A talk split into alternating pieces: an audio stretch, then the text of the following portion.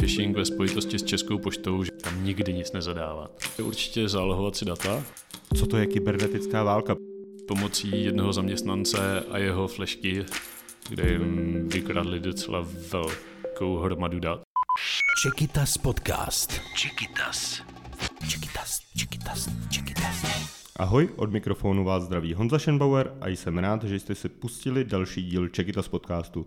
Vzhledem k tomu, že už dva týdny probíhá válka na Ukrajině, přinášíme další díl na téma bezpečnosti. Už v lednu tady byl Ondra Šrámek, který radil, jak se bezpečně chovat na internetu a dnes tu se mnou sedí Martin Kunc. Martin vystudoval aplikovanou informatiku na Přírodovědecké fakultě Jihočeské univerzity. Následně pracoval na vývoji kryptografického hardwareu ve společnosti ICZ a dnes dělá pro organizaci spravující české domény CZNIC. Martine, ahoj, díky, že jsi přijal na rychlo pozvání. Ahoj, díky za pozvání. Prosím tě, co to znamená vyvíjet kryptografický hardware?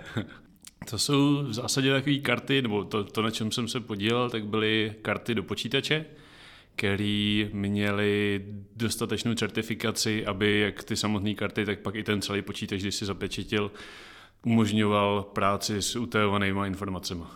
Takže předpokládám, že mi nic moc k tomu víc říct nemůžeš, protože je to utajený. Netroufnu si. Já jsem zmínil CZNIC. Co, co dělá tahle ta organizace? Ne všichni to úplně ví. Hlavní činností je zpráva domény.cz. To znamená, že cokoliv seznam.cz, google.cz, jestli má takovou doménu, tak na to, aby to fungovalo po zadání do prohlížeče, je potřeba, aby jsme fungovali my. My nejsme přímo registrátor, to jsou pak jednotlivé menší firmy, určitě jsou nějaké... My známe třeba Vedos, to je náš partner. Vedos. Ty to pak registrují u nás, jakožto v našem registru. A pod vás spadá také organizace, teďka abych to řekl správně, csirt.cz a ta má na starosti co?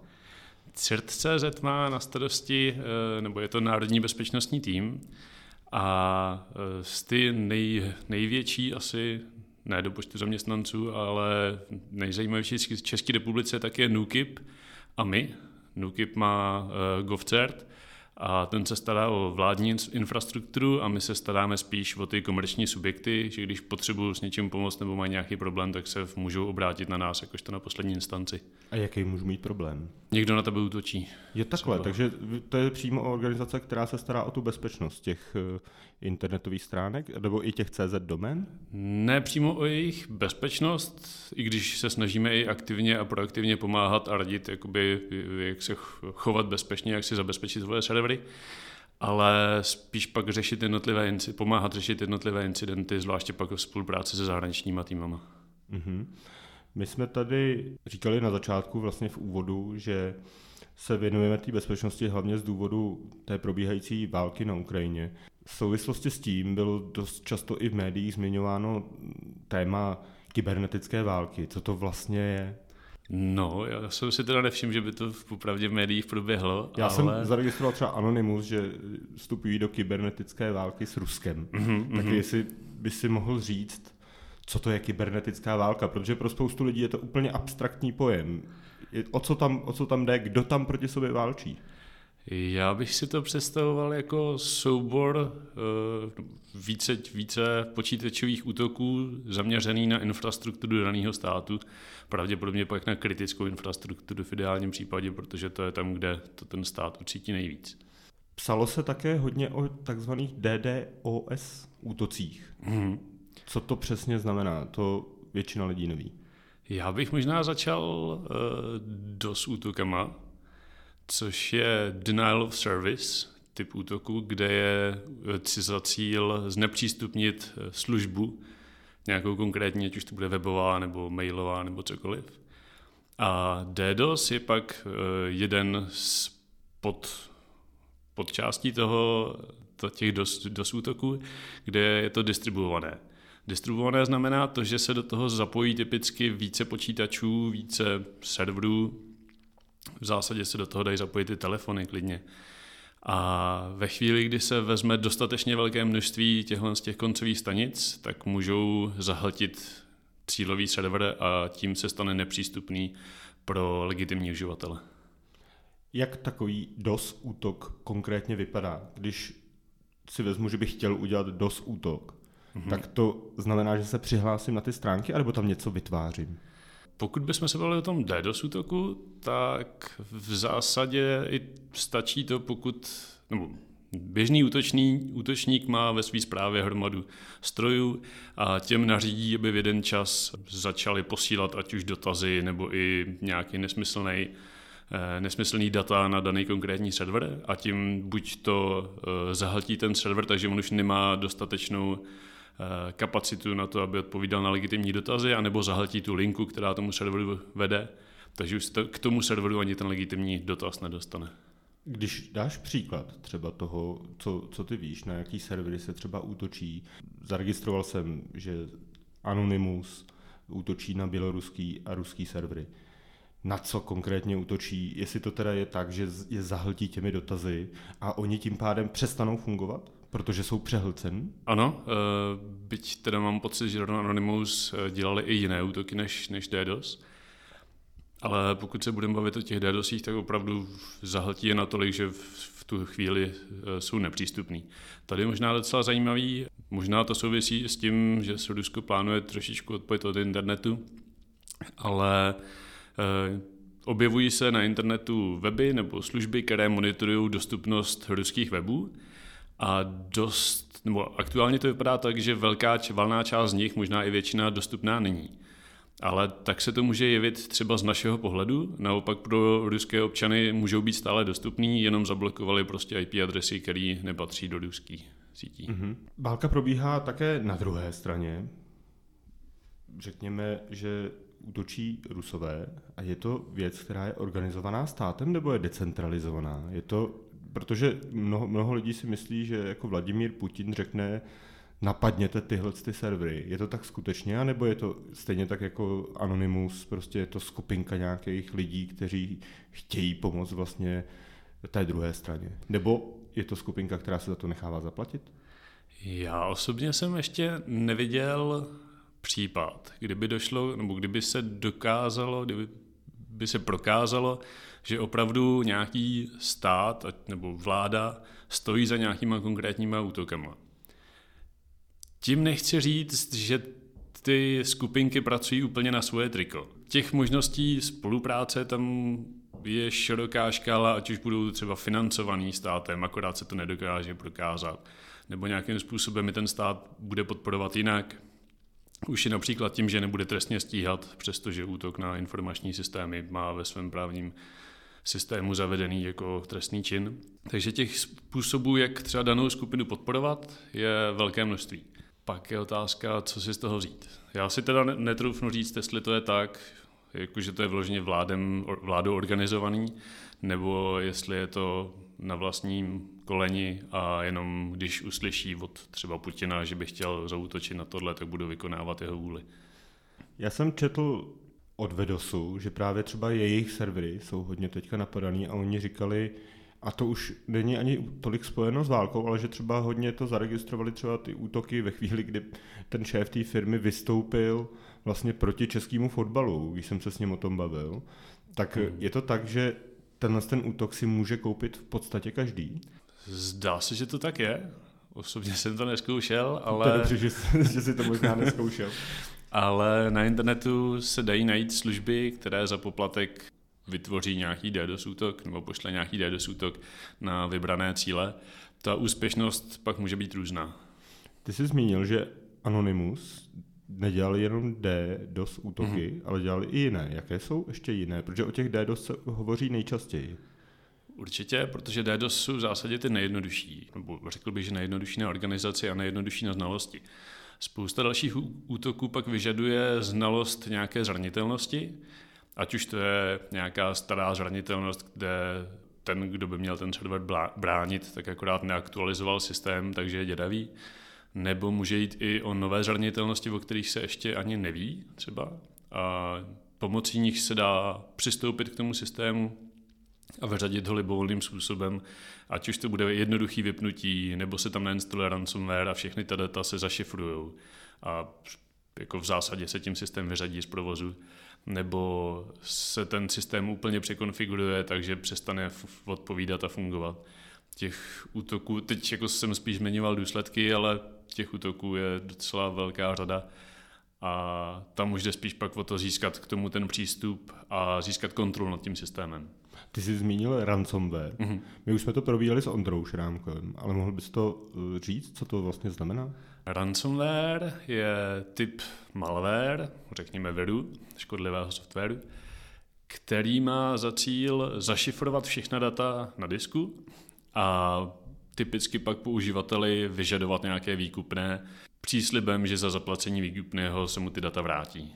Což teda nemusí vždycky být pravda. Těch útoků jsme tady probrali víc. Víš z historie třeba, co se těm útočníkům povedlo? V úvozovkách povedlo. Co se jim podařilo třeba zničit, nebo jestli jsou nějaký příklady toho, těch největších prolomení těch, eh, řekněme, stránek, systémů, co je takový ten odstrašující případ třeba? Z nedávné historie rozhodně NotPetya, což byl ransomware, který se ukázal, že není zase tak ransomware, protože ty data, myslím, že nebylo možné dešifrovat ani po zaplacení. To způsobilo, nebo ono to primárně bylo cílí na Ukrajinu, jestli se nepletu, ale rozšířilo se to po celém světě a ty škody šly do miliardy dolarů. Spousta společností, eh, logistických a dopravních měla velký problémy a strašně je to zdrželo a než ty systémy dali zpátky dokupy, tak tím spálili spoustu času a spoustu peněz. A další takový útok, který se velmi často, velmi často zmiňuje, Američani ve spolupráci s Izraelci, nebo aspoň takhle se to teď říká, vyřadili z provozu iránské centrifugy na výrobu obohaceného uranu. Tenhle ten systém ani nebyl připojený k internetu, což je o to zajímavější, je o to náročnější, že se jim podařilo přeskočit jednu z mechanik, jak se bránit internetovým útokům, který se v angličtině říká airgap, čili je to opravdu vzduchem oddělený systém a není možný se z libovolného místa na světě se tam dostat. Nicméně myslím, že to bylo pomocí jednoho zaměstnance a jeho flešky se jim podařilo dostat dovnitř a aniž by to v tu chvíli Iránci poznali, tak se jim podařilo zmanipulovat ty centrifugy tak, že se jim eh, opotřebovávali daleko rychleji, než měli. Což je stálo peníze navíc a stálo je to i čas. Dělají se tyhle ty útoky i třeba na fyzické osoby, nebo pouze na organizace, nebo pouze na státní cíle? Kam všude směřují tyhle ty útoky? A možná mi můžeš říct, že i všude vlastně.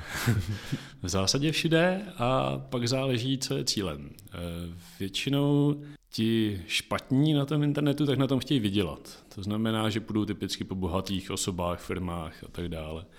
Pokud se pak bude jednat o nějakou ideologově založenou skupinu, ať už s podporou státu nebo bez, tak ty se budou snažit něco dokázat už jim zase nejde moc o, o ty peníze. Jde jim o to, to zmanipulovat tak, že vypadá, že je špatný, nebo firma a tak dále. Dá se říct, že v souvislosti s tou válkou na Ukrajině se třeba tyhle ty útoky i na fyzické osoby, i na právnické osoby zvýšily v poslední době, nebo to se říct úplně nedá? U těch fyzických osob nemám žádné informace, že by to bylo znatelné. Uh, oni se zvýšili z mýho pohledu hodně před Vánocema, kdy vzrostla úroveň phishingu. Teď je velice častý phishing ve spojitosti s Českou poštou, že vám někde trčí zásilka nebo potřebujete doplatit clo nebo něco takového.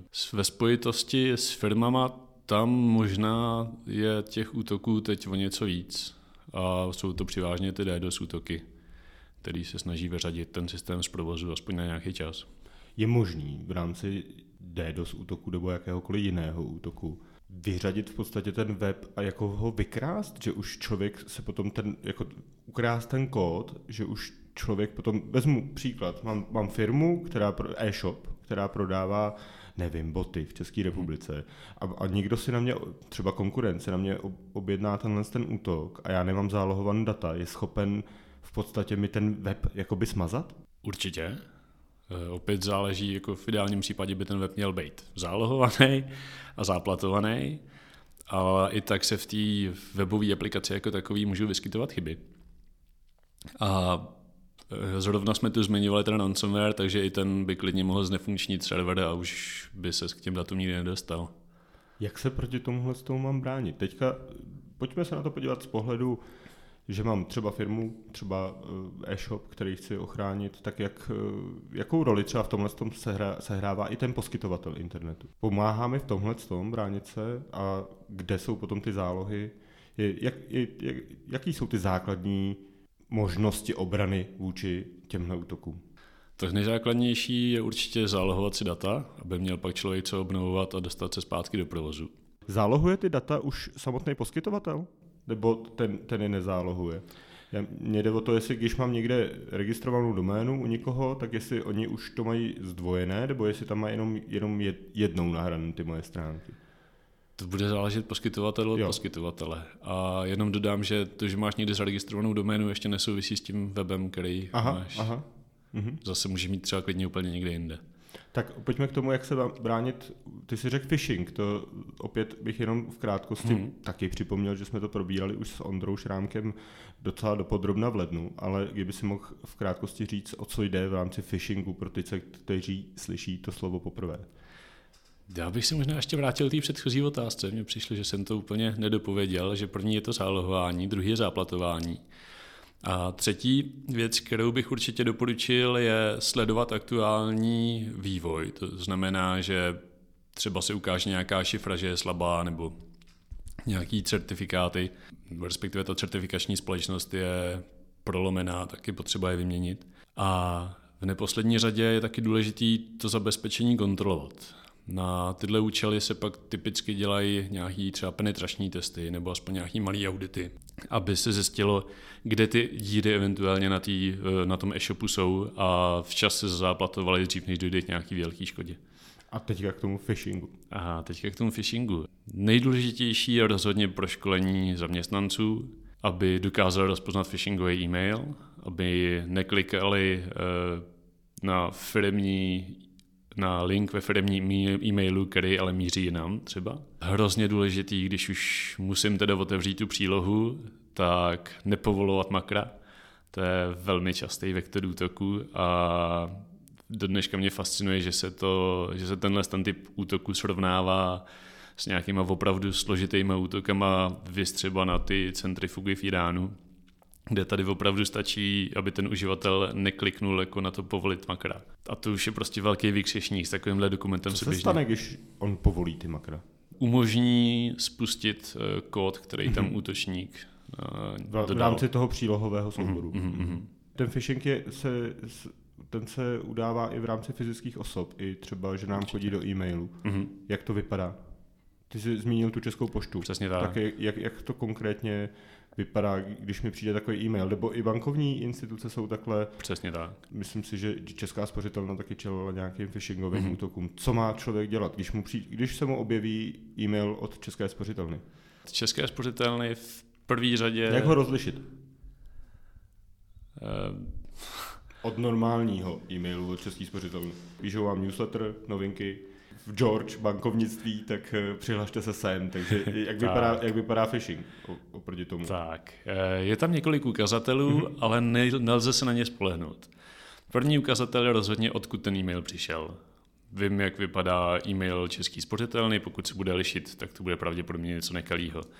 Další věc je, kam mě vede ten odkaz, na který mám kliknout, pokud to bude něco, co Kde ne... si to najdu, kam vede? Eh, většinou v tom e-mailovém klientu, když najdeš na ten odkaz, tak dole v tom řádku uvidíš, kam ve skutečnosti vede, protože to, co ty vidíš na, svým, na svý obrazovce, respektive to, co je modře podržený, nemusí ukazovat to stejný, jako to, co ti ukazuje ve spodním řádku. To si myslím, že je strašně důležitá věc, aby si člověk uvědomil, že ten odkaz vidí tam dole a když to směřuje někam na stránky, které jsou registrované v Latinské Americe, tak to asi zřejmě nebude česká spořitelna. Přesně tak. Nicméně, i kdybych si opravdu byl jistý a všechno tohle to zkontroloval, jakmile z e-mailu někam kliknu a chce to po mně přihlášení, tak tam nikdy nic nezadávat. Radši si ty webovky otevřít vedle, jít na ten internetový bankovnictví, jak jsem zvyklý, a teprve tam se přihlásit. Dnešním hostem Čekitas podcastu je odborník na bezpečnost Martin Kunc. Čekitas podcast. Martine, my jsme tady probrali phishing teďka v poslední chvilce. Zeptám se, vedou ty útoky i tím směrem, že tady je docela silná solidarita českých lidí s, s Ukrajinou a s tím, co prožívají uprchlíci a tak dál. Posíláme peníze na člověka v tísni.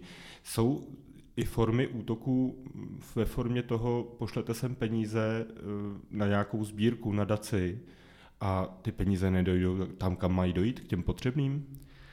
Já jsem se s tím osobně ještě nesetkal, ale takový útok bych přesně očekával. A minimálně už něco podobného vidíme na hranicích s Ukrajinou, kde spousta lidí číhá na lidi, kteří utíkají z války a nabízí jim své služby za peníze. My jsme zmínili ty DDoS útoky. Ty jsi říkal, že jsou spojený i na prvky kritické infrastruktury. Co to přesně je, na jaký prvky té kritické in, infrastruktury míří? Řekněme třeba z hlediska státu, na co by mohli mířit třeba v České republice, řekněme. A teďka za prvé si pojďme říct, jak moc je to pravděpodobný, že něco takového nastane v souvislosti s teďka s tou válkou. A za druhé, na co by mohli mířit, protože třeba dáváme zbraně na Ukrajinu. Tak ty nejkritičtější prvky naší infrastruktury jsou relativně jasný. Jakmile vyřadí z provozu elektri- elektrickou rozvodnou síť nebo nějakou elektrárnu, tak to bude opravdu velký problém a budeme se z toho asi chvíli zpamatovávat. Stejně tak to může být i na vlaky třeba, nebo na... Třeba, třeba nemocnice. Já si pamatuju, že jsem četl titulek, že Benešovská nemocnice čelila nějakému útoku tam už se pak můžeme dostávat do té roviny, jak je to z právního hlediska, protože my máme přesně vyjmenovaný, nebo relativně přesně vyjmenovaný v zákoně, co je kritická infrastruktura, co je významná infrastruktura. Já si úplně nejsem jistý, jak to přesně zní. Mám pocit, že jsem se nedávno s někým bavil a je to napsaný tak, že ta významná infrastruktura, nebo respektive, že nemocnice spadají spíš do té významné infrastruktury a ne do té kritické. Ale to už je pak zase spíš o tom, jak je to právně ošetřený. Samozřejmě, když vyřadí nemocnici z provozu, tak i to je velký problém. Já teďka budu mluvit o hackerech. Jenom musím připomenout, že Ondra Šrámek mi říkal, že hacker není negativní pojem. Jo? Je to jenom pojem, který označuje člověka, který, teďka mě do, možná doplníš. Který se zajímá o věci a který je, se snaží je třeba využít k něčemu, k čemu původně nebyly plánovaný. Jo, takže hacker nerovná se zloděj, Přesně ale tak. je to člověk, který je třeba odborník v, v, v té kybernetice. Dostanou se ty negativní hackři, ty, kteří chtějí krást, Dostanou se k třeba citlivým datům někdy, k nějakým, jsou takový příklady, kdy, kdy sebrali, řekněme, fotky, nebo eh, sebrali nějaký data, i třeba může to být, já nevím, z nemocnic o bankovních kontech. Zrovna z nedávné doby můžeme zmínit útoky na NVD, kde jim vykradli docela velkou hromadu dat, včetně zdrojových kódů a dokonce i podepisovacích certifikátů na jejich vladače. A myslím, že jsem v posledních dnech postřehl zprávu o tom, že vykradli Samsung podobně. Co potom s těmi daty dělají? Eh, je to různé. Někdo, eh, některé skupiny vyžadují výkupné za to, aby to nezveřejnili. Třeba u té NVIDIA údajně ta skupina, co ty data ukradla, tak požaduje, aby NVIDIA odemkla grafické karty a eh, neomezovala těžaři kryptoměn. Nebo můžou jiným způsobem vydírat ty firmy. Mm-hmm. My jsme tady mluvili o nějakých skupinách, jmenoval jsem Anonymous. Jak probíhá spojování takovýchto skupin? Vím, že je to poměrně asi těžká otázka, ale eh, dokáže třeba se mezi ně dostat i nějaký člověk jako z druhé strany té, té barikády, z druhé strany té, té války, aby zjistil vlastně jakoby špionáž mezi uh, hackerama, který útočí, anebo jsou to ty elfové, kteří brání, ale jestli, jak oni se združují? Eh, vlastní zkušenost nemám, ale očekával bych, že se združují pomocí různých internetových for, který třeba ani nemusí být běžně na internetu dostupný. Nebo očekával bych, a i se tak jako proslýchá, že aby se člověk dostal do nějakých těch užších kruhů, tak musí sám něco dokázat, že se někam dokáže dostat nebo nějakou stránku dokáže schodit. A slyšel jsem i příběhy, že se, nebo respektive, že ti dobří se mezi ně dostali, aby měli pak šanci ochránit a ubránit nějaké svoje servery. Ono nechci říkat úplně dobrý, protože tady... Tam je to se... tenká linie, asi jednou Přes... může být dobrý a po druhé si za to může brát peníze a učit na něco tak. jiného, když už to umí. je mi to úplně jasný. Čelíme nějaký informační válce taky. V poslední době byly některé servery zablokovaný, protože byly dezinformační. Mm-hmm. Sám jsem dneska jeden takový našel a už nefunguje, mm-hmm. nedá se na něj dostat. A teďka mě zajímá i z pohledu CZNIC, a i z pohledu operátora, kdo to reálně dělá. To, že já se dneska nedostanu na Sputnik nebo na Aeronews nebo na podobný jako dezinformační servis, důrazňu, nechoďte na ně. Kdo to zablokuje? Jako kdo to zablokuje, je ta jednoduchá část otázky. Eh, jakožto CZNIC máme, jak jsem zmínil, na starosti zprávu domény.cz a samozřejmě zase dle nějakých pravidel, které máme implementované, tak můžeme vyřadit doménu z toho registru. To znamená, že při uh, snahu, při snaze přeložit tu doménu na IP adresu, připojit se na ten server, tak tenhle ten proces neprojde a ten počítač se v tu chvíli nemá jakoby kam připojit. Co se týče zrovna Sputniku, ten, jestli se nepletu, tak není na český doméně. Jo, to nebude, no. Tam my s tím zase tak moc nenaděláme, ale slyšet... A může to zablokovat ten operátor? Operátor to může zablokovat, přesně tak. A operátor teda teď přesněji to znamená ten poskytovatel toho internetu. Ano. Takže můžeme dát příklad, jsme v Budějovicích, tak tady je třeba Starnet. Například. Nebo O2 je poskytovatel internetu. Takže tihle se teďka docela uh, združují a uh, dělají tuhle tu prospěšnou věc, uh-huh. že, na, že blokují ty servery, které jsou prokazatelně dezinformační. Uh-huh. Já si teďka dovolím jenom připomenout, že dezinformační server většinou poznáte tak, že má velmi zvláštní titulky, většinou nejsou uvedeni praví autoři a snaží se eh, vyvolat eh, nějaký skandál. Mm-hmm. Ale to, jsem, to jsem odběh jenom k tomu, aby jsme věděli, co to je dezinformace, dezinformace, dezinformační server. A teď zpátky k tomu. Hovoří se o odpojení Ruska od internetu. Je to možný? Já to vnímám tak, že internet asi tak jako Bitcoin je velmi decentralizovaná věc. A mm-hmm. sám si nedokážu představit, jako který kabel bych mohl přeštípnout, aby Rusko nemělo internet. Přesně tak, no. A i kdyby jsme přeštípli kabely, tak furt máme ještě satelity a podobné přijímače. Nebo s... Já jsem stará škola, takže já ještě štípám kabely, ale samozřejmě, že i Ukrajinci měli jako přístup k internetu i přes satelity Ilona Muska. Přesně tak. Popravdě, kdybych se kdyby se nějakým způsobem Rusko kompletně odpojilo od internetu, tak furt je podle mě teoreticky možný se přiblížit k hranicím a chytit operátora ze sousedního státu a nějakým způsobem se na ten internet dostat aspoň pro moje potřeby. Mm-hmm. A je to, je to reálný? Vy, nebo nastalo to někdy v historii, že by se nějaká země celá odpojila od internetu, nebo nemáš tu zkušenost? tak třeba Čína nebo Severní Korea mají docela dobrý prostředky na to, aby eh, zamezili svým občanům přístup do internetu. To je asi jiná věc. To je ta, že ta centrální moc vlastně zablokuje ten internet pro ty své občany. Tak. Ale že by zvenku nikdo zablokoval ten internet. Vy jste CZNIC ano. a můžete de facto zablokovat jakoukoliv stránku, pakliže k tomu budete mít nějaký důvod. Ano. Jak to funguje v Rusku? To budete mít nějakou podobnou organizaci Přesně ruskou, tak. která by čistě teoreticky mohla všechny .ru servery vypnout? To, co momentálně zvažují, je, že zablokují veškerý odchozí DNS provoz a všechno, co bude dostupný, bude dostupný jenom na .ru. To znamená, že ty servery, které budou provozovat ten překlad, pokud ta stránka nebude na .ru, tak nebude dostupná. Ale to se bavíme opět o tom, že jako to, ten stát si to zařídí u sebe, ne, že by to bylo nějak zvenku. To znamená, že by Rusko zablokovalo ty servery, který nechtějí, aby na ně lidé chodili. Například, ano. Což se asi předpokládám už v Rusku asi děje. Asi Tam, jo. co jsem zaregistroval, taky bylo spousta případů i toho, že některé média jsou zablokované, mm-hmm. jsou označený za Eh, vlastně dezinformační, protože nejedou tu státní mm. rétoriku. Přesně tak.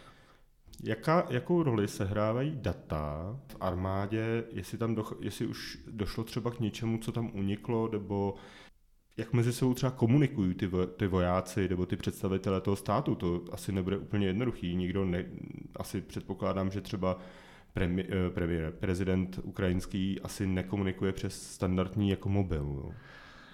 Doufám, že ne. Co se armády týče, tam byl celkem zajímavý incident při začátku války, kdy nějaký odborník zjistil, že na Google Maps, podobně jak u nás si najdeme, že je někde zácpa, protože to tam svítí červeně a nejspíš tudy projedeme pomalu. Tady vojáci měli u sebe telefony eh, na hranicích eh, Ukrajiny a Běloruska a o něco později to svítilo o něco dál směrem na Kiev.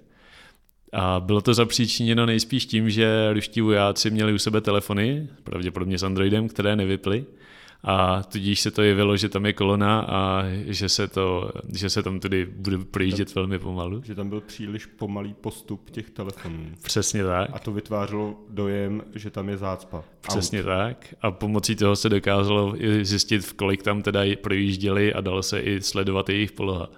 To je docela zajímavé, že jim to nikdo neřekl, vypněte si telefony, protože budeme přesně vidět vaší polohu. Troufnu si poslední filozofickou otázku. Přiznám se, že asi není úplně lehká. Má se člověk bát víc toho kybernetického útoku anebo toho reálného těch, těch raket? Co je nebezpečnější pro současný stav Evropy, nebo co, je, co, je, co, co může způsobit větší škody? Z krátkodobého hlediska určitě rakety. Z dlouhodobého hlediska uh, dneska se sbírá tolik informací, že teď nedokážeme říct, co s nima za deset let budeme schopni udělat. A i takový únik může mít do budoucna velký, velký vliv. Tak budeme doufat, že budou nás chránit odborníci na bezpečnost, jako seš ty. Děkuji. Martin, já ti moc krát děkuji za účast u nás v podcastu. Já děkuji. Zdravím také naše posluchače, buďte v bezpečí, chovejte se bezpečně na internetu a věřte, že IT je budoucnost. Možná i ta vaše. Čekytas podcast. Čekytas. Chiquitas, chiquitas, chiquitas.